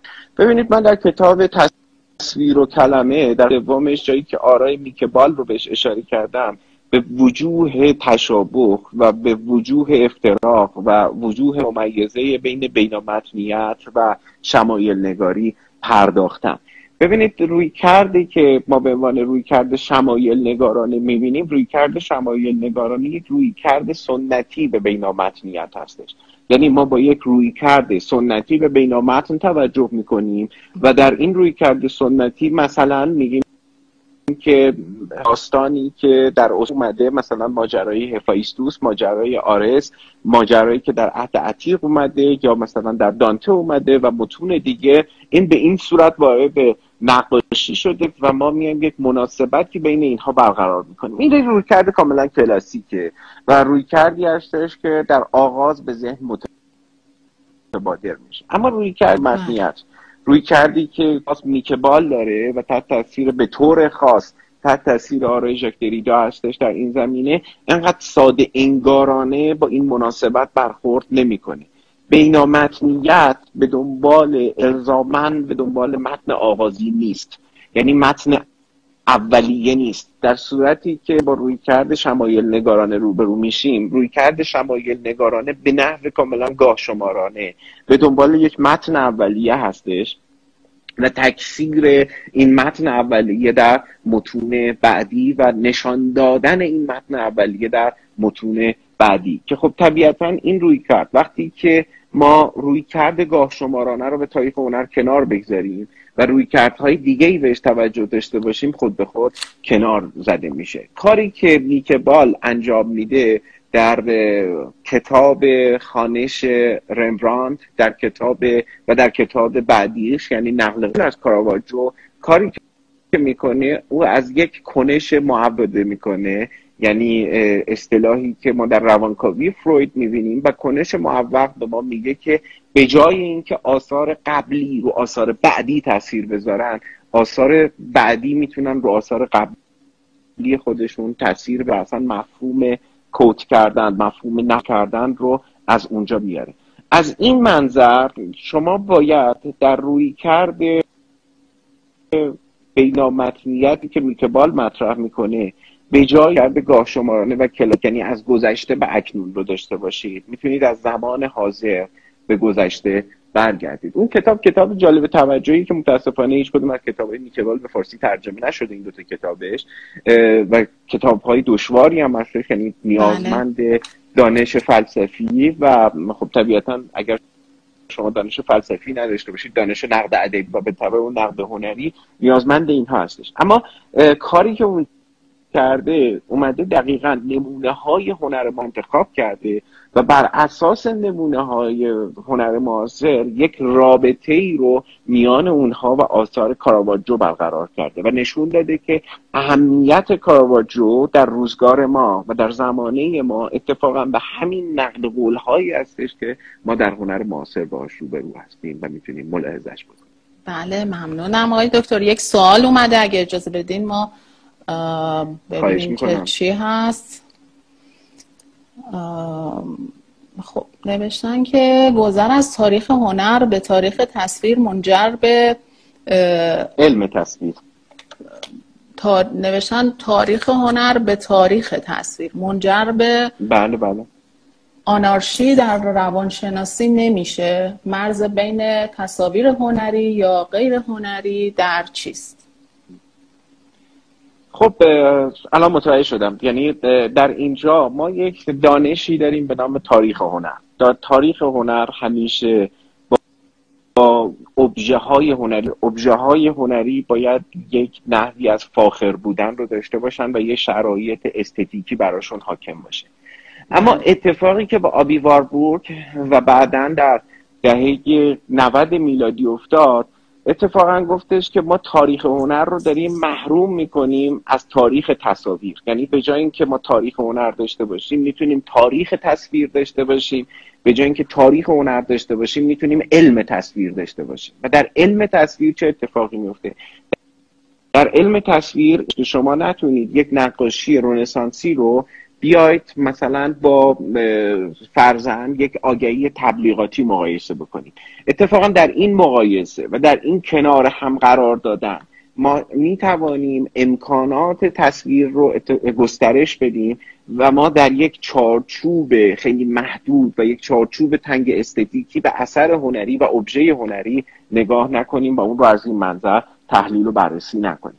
این اتفاقا به آنارشیزم منجر نمیشه. این اتفاقا منجر به این میشه که ما قلمرو به تاریخ هنر رو یه قلمرو به گسترتر بکنیم و قلمرو به تاریخ هنر رو به منزله یه قلمرو به گستر ببینیم. به هیچ وجه این آنارشیزم نیست. مورخ هنر آلمانی گوتفرید بوم هانس بلتینگ و نسلی که به دنبال اونها اومد اونها اتفاقا در کتابهاشون به آثار هنری می‌پردازن. اما با ارجاع به سنت تصویری می‌تونن تحلیل دقیق تری رو نسبت به آثار هنری داشته باشن و از این من اونها رو تحلیل بکنن. باز اشاره می‌کنم آغازش واربورگ بود. واربورگ اومد و تصاویر تبلیغاتی رو برد نقشه های جغرافی برد علاوه بر این نقشه های کیهان شناختی رو برد تمرها رو و همه اینها رو اومد استفاده کردش برای این مسئله. بله درسته. خیلی ممنونم از شما آقای دکتر نصری که در این بحث ما شرکت کردین و دعوت ما رو پذیرفتین. و در واقع این آخرین گفتگوی من بود. در این مجموعه نشست ها که افتخار اینو داشتم که در خدمت شما باشم. در واقع از بینندگان عزیز هم تشکر می کنم که بحث های ما رو در طی این دو ماه دنبال کردن. آقای دکتر فقط یک اشکال فنی که ایجاد شد در گفتگوی ما باعث میشه که یک مقدار تاخیر ایجاد بشه در شیر کردن گفتگوی من و شما در پیج خانه هنرمندان و زمانی لازمه که دوستان این مشکل فنی رو در واقع حل بکنن و فیلم edit بشه و فیلم بتونه در اختیار بینندگان عزیز قرار بگیره. خواهش می‌کنم. منم عذرخواهی می‌کنم. واقعا دست من نبود. یعنی این تکنولوژی بله. جایی که بهش نیاز داریم ما رو ناتوانی ما رو نشون میده بهمون. بله به هر حال توی گفتگوهای live این موارد زیاد پیش میاد. به هر حال ممنونم از شما. روز خوبی داشته باشین دکتر. همچنین منم تشکر می‌کنم از شما. خدا خواهش می‌کنم. خدا نگهدارتون.